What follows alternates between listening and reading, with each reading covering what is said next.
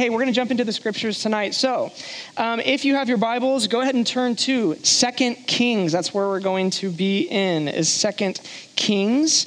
Uh, we're jumping into the story of Josiah. Some of you guys have heard of Josiah. You know Josiah, um, just a fascinating character. Um, we're moving along in our series on our vision and values. And um, if you have missed any of our vision and values, we have a podcast up on our website. Please go back and listen to the past three weeks. If you're new to our church and our story and you're trying to figure out, like, what is this all about? What are they founding this church upon? We're literally spelling it out for you through this series. So, uh, first week we talked about our vision as a church on earth as it is in heaven. Second week we talked about our mission as a church to make disciples who know who they are in Christ and can change the world. Um, and and then last week we started with our first core value. We have 10 core values. In theory, you got a bookmark. Did anybody get a bookmark when they walked in the door? A couple of you? Awesome. One, two. Um, if you didn't get one, afterwards, there's some more on the table out there. But those have our 10 core values listed out for you. And uh, we would love for you to start considering them, thinking about them, praying over them.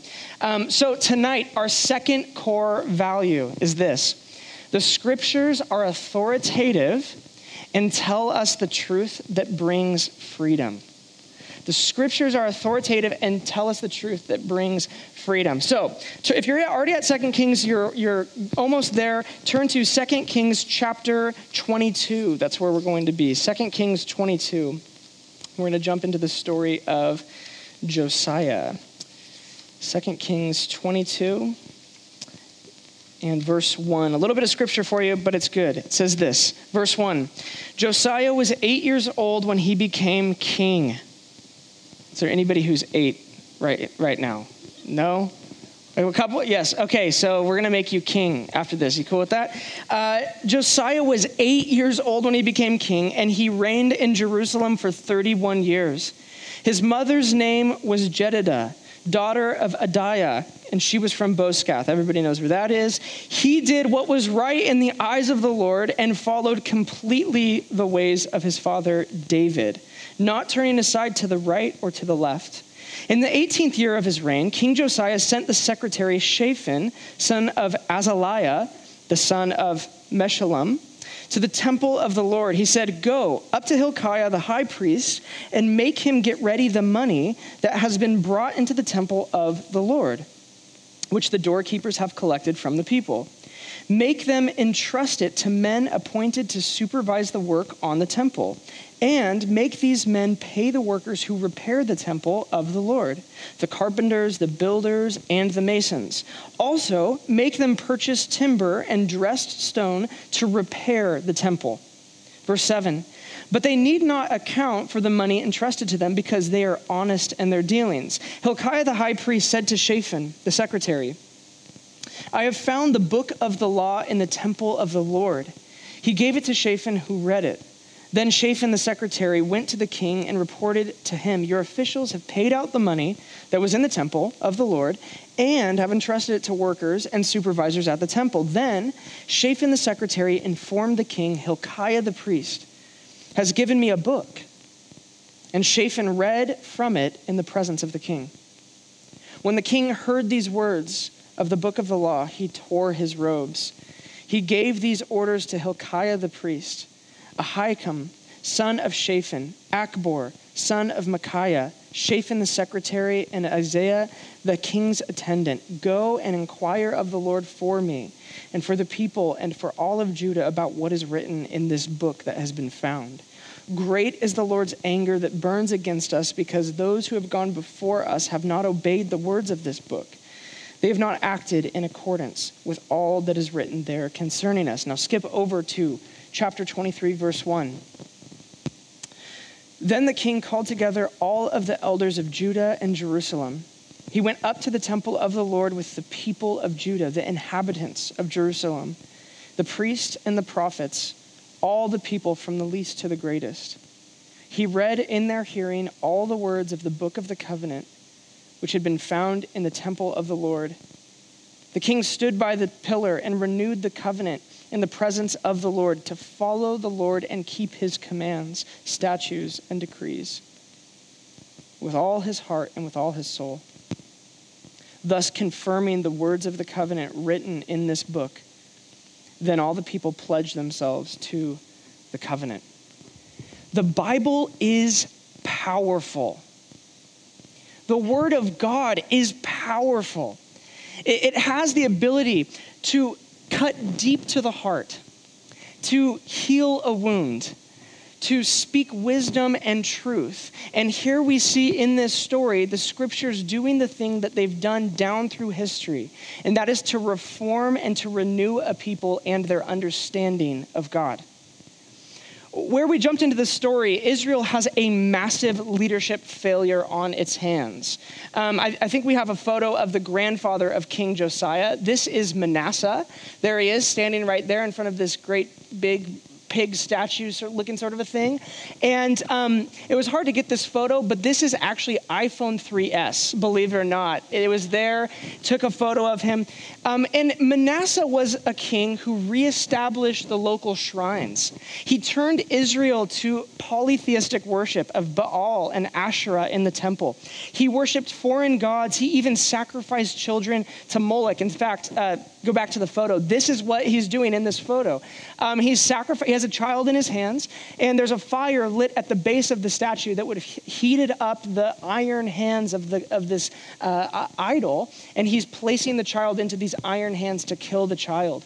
So, this is Israel. The people of God are being led by a man like this. Oh, and he also rounded up the prophets and the priests and killed them. He had a legacy of hating the word of God. Now, Manasseh has a son named Amon. And according to the Talmud, um, Amon burnt the Torah and he allowed spider webs to cover the altar through complete disuse. So, what you have to imagine in Israel, this is a few hundred years after the time of David. The temple is in disrepair, it's falling apart, it's not being used any longer. The last time it was used was for um, prostitution and, and sex worship. And what you have to imagine is by the time that Josiah comes around, the, son, the grandson of this man, uh, there's no Bible. There's no Torah. Remember, it got burned by his father Amon. And so you can imagine there's no Bible study happening before bed. There's no family prayer before dinner. The temple of God has long been used for idol worship, and babies are being sacrificed to a foreign deity, Molech. Now, Josiah comes to power, and we really don't know much about Josiah aside from this 300 year old prophecy that there would be one, there would be someone who comes along and becomes king and reforms all of Israel. And so, as Josiah comes to power, he doesn't have access to this prophecy. He's never heard, uh, he's never read from the Bible. There's no Bibles at all. So, he's living on the fumes, on the oral history of David of people who followed God before his lineage. And he decides out of that heart to remodel the temple. So uh, they, as they remodel the temple, something happens. They open up a wall and they find a scroll. And the story goes is that one of the priests, when he was being hunted by Manasseh, he hid the word of God in the wall of the temple, hoping that one day somebody would find it. It was like the last copy of the word of God. And so it, uh, it, uh, Josiah finds the, the scroll. It's read before him. He tears his clothes. This was an ancient sign of being, he was upset. He knew that he wasn't right with God and he hadn't been leading, Israel hadn't been led in the ways of God. And then he reads it aloud to all of the people of Israel. And what does it say? They renew their hearts to the covenant. Renewal takes place, revival breaks out. What a great story.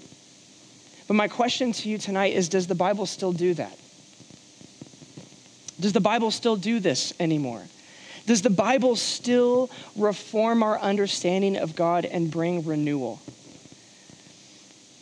Isn't it radically out of step with our culture today? Isn't it full of myths that can't really be trusted? You see, for many people today, the Bible is a problem. The confusing material, the bizarre commands of Leviticus, the sexual ethic of Jesus and the New Testament. That's not to mention the questions around the historicity of the Bible. And really, what this has culminated to in our culture, and especially within the church, this is a message for the church, is a crisis. a crisis that centers around biblical authority. Is the Bible authoritative today? It's full of narratives. How can a narrative be authoritative over your life? What about the weird stuff in the Bible? what is descriptive and what is prescriptive in the Bible? Um, is it wise to base your life around a book that has stuff in it that you don't like? Recently, I had a couple of my friends um, go through divorces, and I'm young, I'm 28 years old, uh, both of my friends around my same age, and it was just a gut punch. I don't know if you've, many of you have probably experienced divorce, if not in your family and people that you know. And for me, it was just, it shook me because these guys had been married for like a year or two years.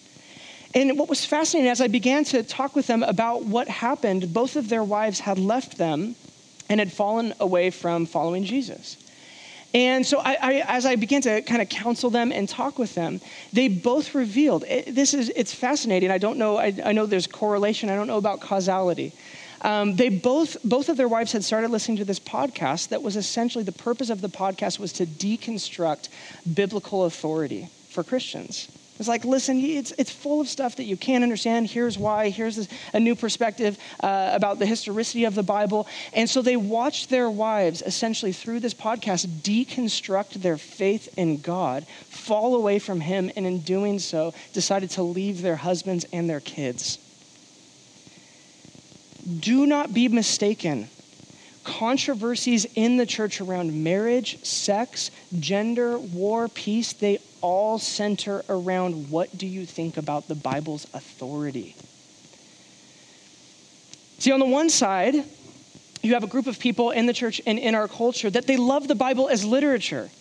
It's great literature, it's, it's incredibly well put together, it's a picture into the ancient world, but the Bible's no more authoritative or no more inspired than you're inspired or I'm inspired. The Bible has tons of good stories. Um, Jesus' teaching was interesting, uh, but it doesn't have any kind of truth claim on my life.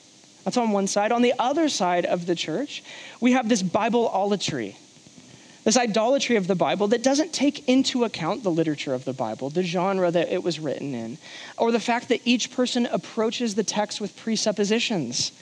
And so you actually, when you come to the text, it, you actually have to work hard to understand what it's saying for you today. And there's a lack of understanding of the context of the Bible, which has led many to apply its truth in ways that were perhaps not intended by the original authors. And so maybe you're sitting here tonight and, and you found yourself in one church that's one way or another church that's another way, and you're here and you're like, why? Why do we have to talk about this? Is this really worth being a core value? Well, maybe what would be helpful is if we started with what the Bible actually is. So, so what is the Bible and how do I read it? Well, what the Bible isn't, I'll tell you that first, is it's not a scientific document. The Bible isn't a scientific document. It's not a history of the world that fo- it, it, it focuses primarily on Israel.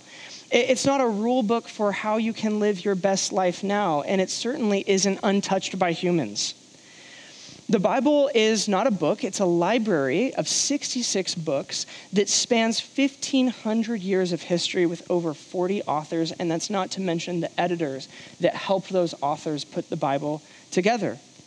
The Bible tells us stories about Yahweh uh, and a people group called Israel. It's full of census data. It has songs, it has wise sayings, it has apocalyptic images, it has biography, and it has correspondence between friends. And so, what we have to do when we approach the Bible is we have to learn to read the Bible not literally, but literarily. Maybe some of you have heard that before. We don't read the Bible literally, we read it literarily. And what I mean by that is we have to understand the context of what we're reading to understand the truth of what is being said and thus what its authority over our lives is.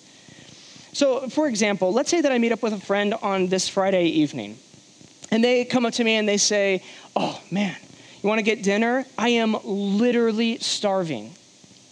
Well, what they probably mean is that they had sushi for lunch at like 11 a.m. and it's 8 p.m., and so they're a little bit hungry. They're not literally starving. But in the common vernacular of the American young person, exaggeration is known not to be taken literally. In fact, normally when we say I literally something, what we really mean is I figuratively something, right? I'm figuratively starving. Can we please go get something to eat, right? And, and just like you wouldn't read your anatomy textbook the way that you read Calvin and Hobbes, we need to learn to read the Bible literarily. What is the genre? What is the context? And each genre must be read with that in our minds. The challenge of reading the Bible isn't what does this mean today? The challenge is what did this mean then? And what is God doing with the truth in me today? Taking into account who was this to? Why did God write this at this point in history to them? What is the core of truth? And what could this truth mean for me today? So, this is the boring part of the message, but it's important. How do you read the Bible? Here are some paradigms for you so that you can read the Bible well. First is this prescription and description. There's a difference between those two. Um, there are certain things that the Bible prescribes that we should do, and there's certain things that the Bible is just simply describing about the, the story or about the context. So, polygamy is one. Does the Bible describe polygamy or does it prescribe polygamy? Okay, my wife is like, describe. Yes, correct. You look back in Genesis, and actually, the Bible prescribes that marriage is between a man and a woman for life. That's the prescription of the Bible. And in fact, if you, a close reading of the Old Testament, whenever polygamy takes place, it ends horribly for the people. Horrible things happen for the people involved, right? So it describes polygamy, it doesn't prescribe polygamy. What about sexual immorality, sleeping around or fooling around with people that you're not married to? Well, the New Testament is chock full of prescription about how we use our bodies sexually and properly, right? Or what about care for the poor? Does it describe care for the poor or does it prescribe care for the poor? Jesus is prescribing that we care for the poor. He's commanding that we care for the poor. So when we read the Bible, we need to be thinking about is this descriptive or is this prescriptive? That's really helpful. Second tool is this eisegesis versus exegesis. How many of you have ever heard these words before? A few of you guys have heard these words? Great. Um, eisegesis is this what do I think? What do I believe? Let me find it in here. Exegesis is I'm going to come to the text. I know I have presuppositions, I know I have beliefs coming to the text, but what is the Bible actually teaching me about how I should live my life? I need to be challenged. If God never challenges you, then you're not worshiping God, you're worshiping yourself. Thirdly, inerrancy versus trustworthy. This is going to ruffle some feathers. The Bible doesn't claim inerrancy, the word is not in the Bible. You can look through all of the Bible, you will never find the word inerrant in the Bible. And so it can't claim something that it doesn't claim, right? But the Bible does claim that it is trustworthy. In John chapter 21, verse 24, John says this He says, We know that the testimonies given in this gospel, this account of Jesus' life, are trustworthy. Um, another really helpful tool is anytime you're reading through the gospels, look for proper names. Why? Because the people who are named by their proper name within the Gospels would have been alive at the writing of the Gospels. There's a great book called Jesus and the Eyewitnesses that can entirely change the way that I read the Gospels. Um, basically, it's the, it's the ancient way of putting footnotes. It's like, hey, you know that guy Rufus? Yeah, he carried the cross for, he carried, his dad carried the cross for Jesus. So if you're at all want to hear about what actually happened when, when that guy came and carried the cross for Jesus, Rufus and Alexander, they live over there. You should go talk to them. Why are their names in here aside from check my sources? The Bible's trustworthy. Yes, there are grammatical errors all throughout the Bible. It's the classic story. You go to college, the professor's like, hey, here's actually the text right here, and this is all of the grammatical errors. They wouldn't say that, they'll just say errors in the text. There's a bunch, it's a book full of errors. You can't trust it. And yes, there are points of view that differ, but that doesn't mean that it isn't trustworthy. That doesn't mean that at the core of truth that's being taught from the scriptures, you can't base your life around it. Is the Bible confusing? At times, yes. Is it odd? At times, yes. But I believe the most important things in the Bible are easy to understand and can support you placing your trust in them. Now, um, even with these tools, and there's so many more, I really had to like hold back the temptation to make this about like how to read the Bible and all of that and get nerdy on you guys. um, even with all of the tools in the world and all of the proofs and, and the, book for, the books for and against the historicity of the Bible, even if you have a correct reading of the text, many will still come to the conclusion that the Bible is not for them.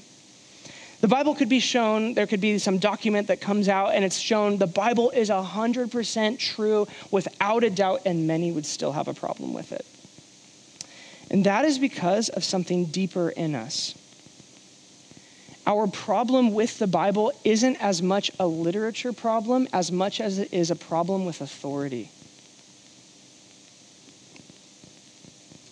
You know, we've seen a massive shift in the past 500 years in the area of authority. 500 years ago, Charles Taylor talks about this in his book, A Secular Age. 500 years ago, the priest was the authority. And so, whatever your priest said, that's the way it was. That was the truth. My priest says it, that settles it. That shifted with the rise of science and reason and the Enlightenment to um, about 100 years ago, the doctor and the scientist are the authority in a culture. The scientist has reasoned it out, the doctor says it, that settles it. That's the authority in my life. Now, um, another shift has taken place, and today the therapist is the authority. My therapist says this. That's just the way it's going to be in my life. Many use their therapist as an excuse to stay in sin or keep wrong thinking around in their minds and hearts because, well, my therapist just said I'm not quite ready to forgive that person. My therapist says that I'm just not quite ready to step into that. And we like therapists' authority because they rarely violate our own authority. That's radically different than the message of Jesus. Sin no more, repent and believe, the kingdom is at hand. The truth is this is that we are allergic to external authority today. Currently, we're making another shift from the age of authenticity to the age of the image. And what this means is that we're adding to the fear of being restrained. We already had that fear of being restrained, a new fear of missing out on the ideal self. Tyranny is no longer felt from what we ought to do, but what we could do. Social media has heightened the awareness of the images of what we could be. And so we speed up trying our best to accomplish as much of that image as possible with the resources that we have. And the problem with authority and with a life pursuit after an image is that an authority has the ability or the potential to conflict with our pursuit of that image, or as is the case with the Bible, it could cause us to sacrifice that image altogether. I think Paul's words to us are appropriate here from Romans chapter 12, verse 1. Therefore, I urge you, brothers and sisters, in view of God's mercy, to offer your bodies as a living sacrifice, holy and pleasing to God this is your true and proper worship. Do not conform to the pattern of this world, but be transformed by the renewing of your mind. A quick definition search yielded this about conform and transform. Conform. Conformity is the act of matching attitudes, beliefs, and behaviors to group norms. Transformation is to make a thorough or dramatic change in the character of a person. One changes the image that you give off, the other changes you. See, Jesus doesn't place an image out in front of you and say, hey, I got a plan for you to reach this image. Jesus kills you. the cross was the, the largest mass killing in history. It says that when he went to the cross, you died with him. And then you get a new life altogether. That is why the dominant metaphor of the Christian life is second birth, getting born again because you died. So, if you want transformation deep down and you don't want to just change what's on the surface so that you can be liked by the people that you think will fulfill you, then you cannot build your life around an image. You must go deeper. Paul says you are literally designed to be a living sacrifice. Vision over your life, living sacrifice. Here's my paraphrase of that passage. So, in view of God's goodness toward you, offer your life here on earth as a dead life, a clean slate, ready to be built up solely by Jesus' truth into a new life. This is how you worship Him. Many, many people subconsciously see the opportunity to conform to an image as a hopeful prospect for life purpose because at least it touches some level of desire and identity in us. But God does not look at what man looks at, He looks at the heart. And if you come to Him, He will not allow you to turn a relationship with Him into a pursuit of an image. That's what He calls dead religion. That's, that's a tomb on the inside with pretty stones on the outside. Authority means that you give up the right to pursue the image and you will be transformed into what He wants for you. Does it sound stifling yet? Guys, to be honest, I don't think that we can afford to not have His authority in our lives. If I go to the car dealership down the road and buy a Ford, and they tell me, hey, it takes premium gas and I go, eh, I'm going to put spaghetti in it. They're like, okay, it's not going to work. I go, I think I, I'm going to put spaghetti in it. There's a designer who designed the Ford who designed it to run on premium gasoline. And when I think that I know better than the designer and choose to do things with the design that are contrary to the design, things don't work well. Next slide. Within the word authority is the word author. And without an author, there's no intention or design. Without a design, there is no purpose. Without purpose, there is no meaning. And without meaning, people are left to create meaning out of what is meaningless, which leads to depression and hopelessness, at best medicated, and at worst lasting. Without a good authority, we're left with a void that we must fill with other stories about who we are. And when we and we make these stories, whether we realize it or not, authoritative in our life, the truth is that there is nobody who lives without authority in their lives. The only problem is that narratives that claim that money or power or sexual allure are where real purpose is found, those narratives tend to eat us alive, as David Foster Wallace so poignantly said. The more power that we have, the more we feel like we need. The more we pursue sex, the uglier and more unlovable we feel. The more we chase money, the poorer we think we are. So, could there be a good authority that leads to freedom and life more than a turning in on yourself and death? I think so. Jesus said, truth leads to freedom. And so, if you're believing a life shaping narrative or story that doesn't produce in your life the fruit that Jesus said you would see in your life if you believe the truth, then you've believed an incorrect story the truth for me, guys, and you need to know this, is that I don't believe in Jesus because the Bible is infallible or inerrant. Like I said, those words are not in the Bible. But I believe that Jesus is the way, the truth, and the life, and Jesus believes and endorses the Bible as trustworthy, so I'll endorse it and believe that the Bible is trustworthy as well. You, you, see, I think that the way that we should read the Bible is the way that Jesus read the Bible. So, how did Jesus read it? How did he read it?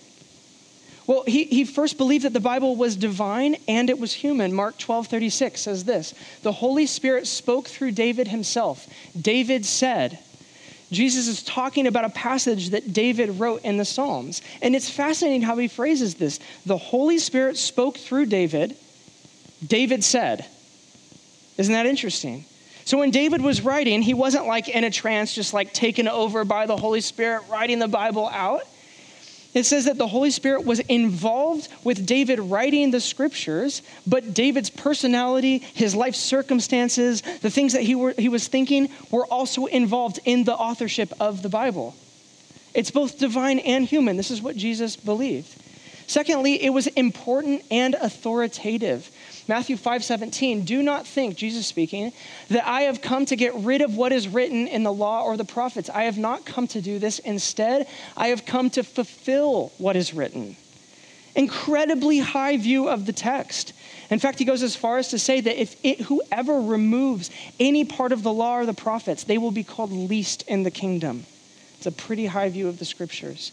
He, he viewed it as a place to find morality and wisdom. You, all over um, the Sermon on the Mount, he's, he's picking from the Old Testament. He says, You have heard it said, but I say unto you. And he's giving, he's, he's giving the new law, if you will, the law of the Spirit. And he says, Love your enemy. Do not look lustfully on someone, for that's committing adultery in your heart. He viewed it as a place for where, where we could find our morality and the way that we should live as people who follow our rabbi Jesus. He viewed it as prophetic and revelatory.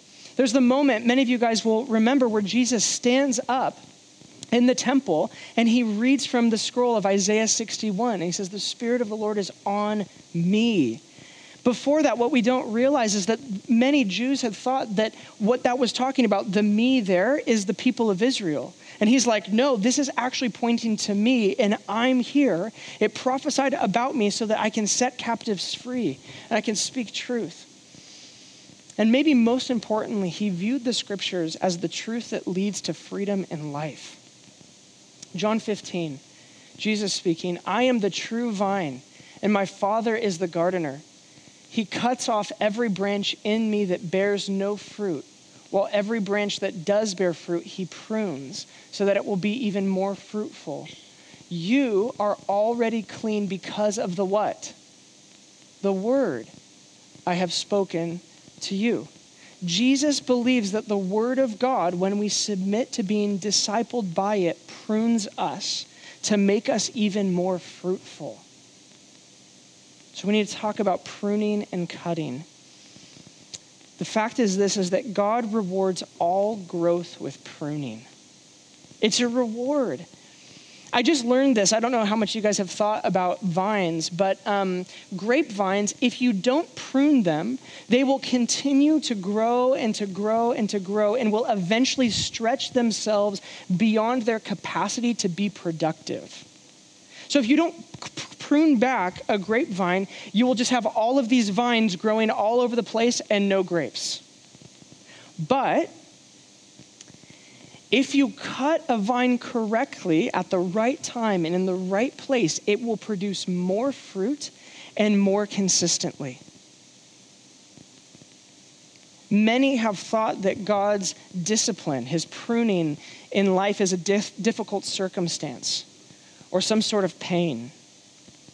And while getting cut can be painful, God does not inflict pain so that pain can shape you up.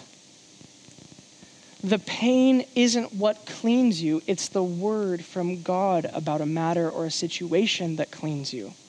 Remember what it said? It said this You are already clean because of the word I have spoken to you. In Jesus' mind, the word of God, truth, when heard and believed, prunes away what doesn't belong in the life of someone who is a living sacrifice, in the life of someone who's dead to sin. So, whenever something ugly comes up in our lives, for maybe it's a temptation or it's a moment of weakness, the primary goal of it being exposed is not to shame you. It's brought to the surface so that it can be pruned so that you might experience victory in that area. His goal for you is victory. It says that we go from glory to glory, not glory to shame. And you feel bad enough? Okay, great, to glory this past week, I found myself um, in a room full of all of these pastors from all over the world, some really amazing uh, people. And um, I'm hanging out, talking, networking, whatever. And all of a sudden, this thing came up in my heart where I knew all of these other uh, people from different their, their, podcasts, or they wrote that book, or they're doing this thing around the world, and people are listening to them because of what their take on this is. And I had this thing come up in my heart where I, I had this need to be special and important. I'm looking at everybody, I'm going, oh, okay, uh, what am I doing? Okay, uh, well, you know, I just planted a church. Yeah, it's going really well. It's going great. Uh, it's like all of a sudden I need to have this thing uh, to, to say so that people will actually look to me as somebody who's worth listening to. Listening to.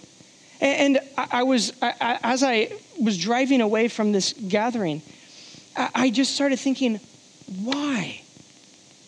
Why do you still need, Alex, why do you still need to be validated by humans to feel good about yourself?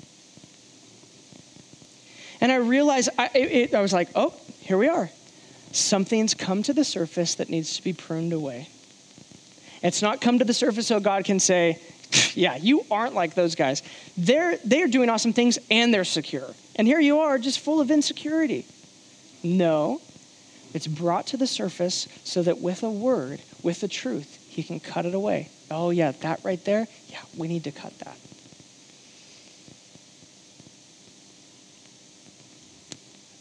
So I came home, I drove home, I'm, I'm processing with God. I'm going, yeah, I still, yeah, I, I thought I was over this, Lord, still. Okay, cut me right there. I, I need it to go a little bit deeper. Prune that away right there. And see, as I shared what had happened that day and what had come up in my heart with my wife and with Jacob um, the next day, um, God, how many of you guys understand? He often prunes you by speaking through those around you. Um, as I met with them and shared what had happened, they're both like, that's not the truth. The truth isn't that your value comes from what people think about you. The truth isn't that your value comes from doing amazing things in the kingdom. That's not the truth. The truth is that your value has already been settled outside of your performance. You're accepted as a son and adopted, so you don't need the approval of others. You don't work a bunch to try to get to rest. He's given you rest, and now you get to work from that rest. That's the truth. Oh, good. Cut me there, Lord. Cut me right there. I don't want this issue coming back without me having another level of victory in it. I want to settle this truth in my heart. Why does the Word of God matter so much? Because it brings us into relationship with God through our agreeing with the truth, and we, get, we begin to live more free like Jesus intended for his living sacrifices. I'm a dead person. Cut me there so that you can build me on the truth, not the other way around. As frustrating as it might be for some, the Bible is best understood when it's at least tried. The context for understanding God isn't the pursuit of understanding, it's the pursuit of relationship. You didn't quite get that, because this is good. The context of understanding God is not the pursuit of understanding, it's the pursuit of relationship. I think for many, um, the general sentiment of Christians who leave the church and stop believing in the authority of the Bible is that at some point, understanding it became more important than the relationship they were getting through it.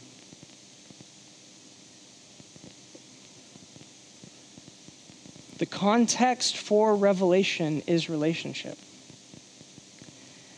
Psalm 34 says, Taste and see that the Lord is good. Jacob, uh, our worship pastor here, he had this word a couple years ago that I'll, I'll just never forget this revelation into that text. And he basically said this He said, You know, everywhere else in life, it's see what you want to eat, then eat it. You go to a restaurant, you get the menu out, you look at it, and you see what you want to eat, and then you make a decision about what you like that you're seeing on what you're going to taste. But with God, it's very different. It's taste, and then you'll see. It's try and then you'll understand. With God, it's come and experience, then you will understand. John 15, 15 says this I no longer call you servants because a servant does not know his master's business. Instead, I have called you friends. For everything that I learned from my Father, I have made known to you. Relationship, friendship, is the context for revelation and understanding.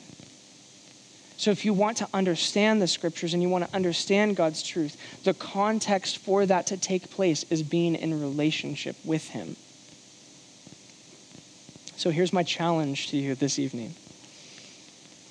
Most of us sitting in this room know what a life centered outside of the promises of God and the scriptures feels like. Most of us knows what that feel, feels like. Maybe you're even eating the fruit of living that way tonight. Here's my challenge to you. Try the way of Jesus and see if you like the fruit. Try his teachings and just see what happens. The very worst is that you're like, oh, he was wrong and I was right all along. God does not force us into relationship. He gives us a choice. He leads by putting two trees in the garden. He says, Eat from this one, not that one. It's up to you. So he's not like the hound of heaven who's going to knock your door down and force you to follow him. No, it's just an offer. And then compare the fruit that you got outside of him with the fruit that you get inside of him and see what you like better. 2 Timothy 3:16 says this, all scripture is God-breathed and useful for correction, teaching, encouragement, and rebuke. What if you were to just sit down tomorrow morning and see what would happen if you let the scriptures correct you, teach you, and encourage you? You're like, I need some correction in my life because things, the way the fruit that I'm getting from me being the author, it's not great.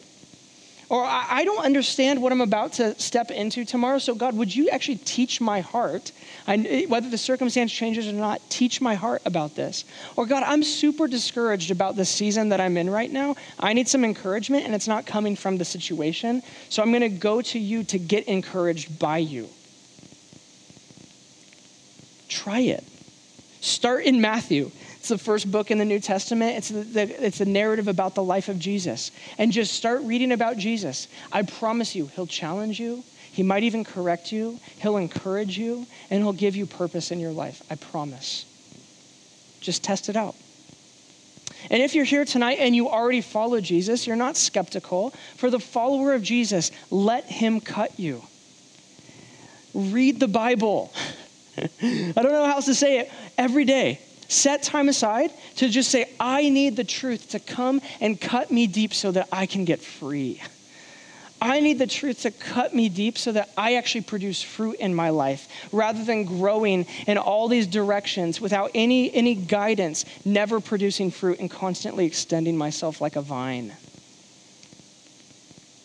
we have this great resource called the Bible Project. Maybe some of you have heard of the Bible Project before. It's incredible. They've made videos. It's a Hebrew professor uh, named Tim Mackie and his buddy uh, John, and they have made videos for every book in the Bible that are like little cartoon narratives explaining the purpose of the book in the grander narrative of the scriptures incredibly helpful stuff.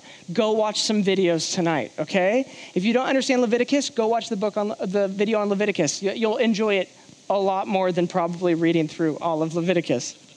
Um, but go, like, say, okay, I'm going to go through Matthew. Go watch the video on Matthew, then start reading through Matthew. Oh, I really want to get interested. I want, I'm interested in the prophetic literature of the Old Testament. Go watch the video on Isaiah and start reading through Isaiah. See how he would prune you this week let us not forget that the two things we have at our disposal for having relationship with our creator is the holy spirit and the word of god. May we neglect neither and give ourselves to both. Let's stand up and pray together as we close. Father as we um, talk about the authority of your word tonight and what it produces in us would you revive us again? Would you renew our hearts for the truth again? Renewal is what we're after. Make us aware of your spirit. Help us to place our focus on relationship with you instead of having all of the answers in life. You've called us friends. May we actually function like friends. Let's just take a moment just to be quiet and uh, to listen. We invite you, Holy Spirit, now to come and to speak. Is there anything that you want to uh, say to any of us? Anything from the message that you want to bring to mind? Just take a moment just to be quiet. There may be a, a, a thought that comes to your mind. There might be a scripture passage that comes to your mind that you've read before. There might be um, a memory that comes to mind. Hang on to that. God created your mind and imagination to use them. What He makes, He intends to use. So let's just take a moment to allow the Holy Spirit to speak to us. Yeah, God, we don't want just uh, good ideas or um, good thoughts. We want an encounter with you. So come speak to us. Where are you touching our hearts right now? What are you saying? We just invite you to come into the room, Holy Spirit, and to do whatever it is that you want to do. But specifically, coming from a message like this, one of the things that I had this realization this week is that many of us have a problem with authority because we've never seen an authority that increases our freedom. We've never e- encountered or experienced uh, any kind of authority that increases um, our ability to actually become the people that we were made to be. And part of that is that for, for many people, um, this has been the case that they haven't had good fathers who have been the good authority that has freed up that household that you grew up in to be free and to become all that God made you to be. And so I just feel like there's an appropriate opportunity for us to come to receive a father's blessing. The father, I just feel like there's two things that he wants to get into us through the scriptures, and it's that he's kind and he doesn't judge you with the scriptures because he judged Jesus on the cross. He has no more judgment left for you. He just has the benefits of what Jesus' death and resurrection accomplished. That's what he wants to give to you. That's the lens that he wants you to start reading the scriptures through.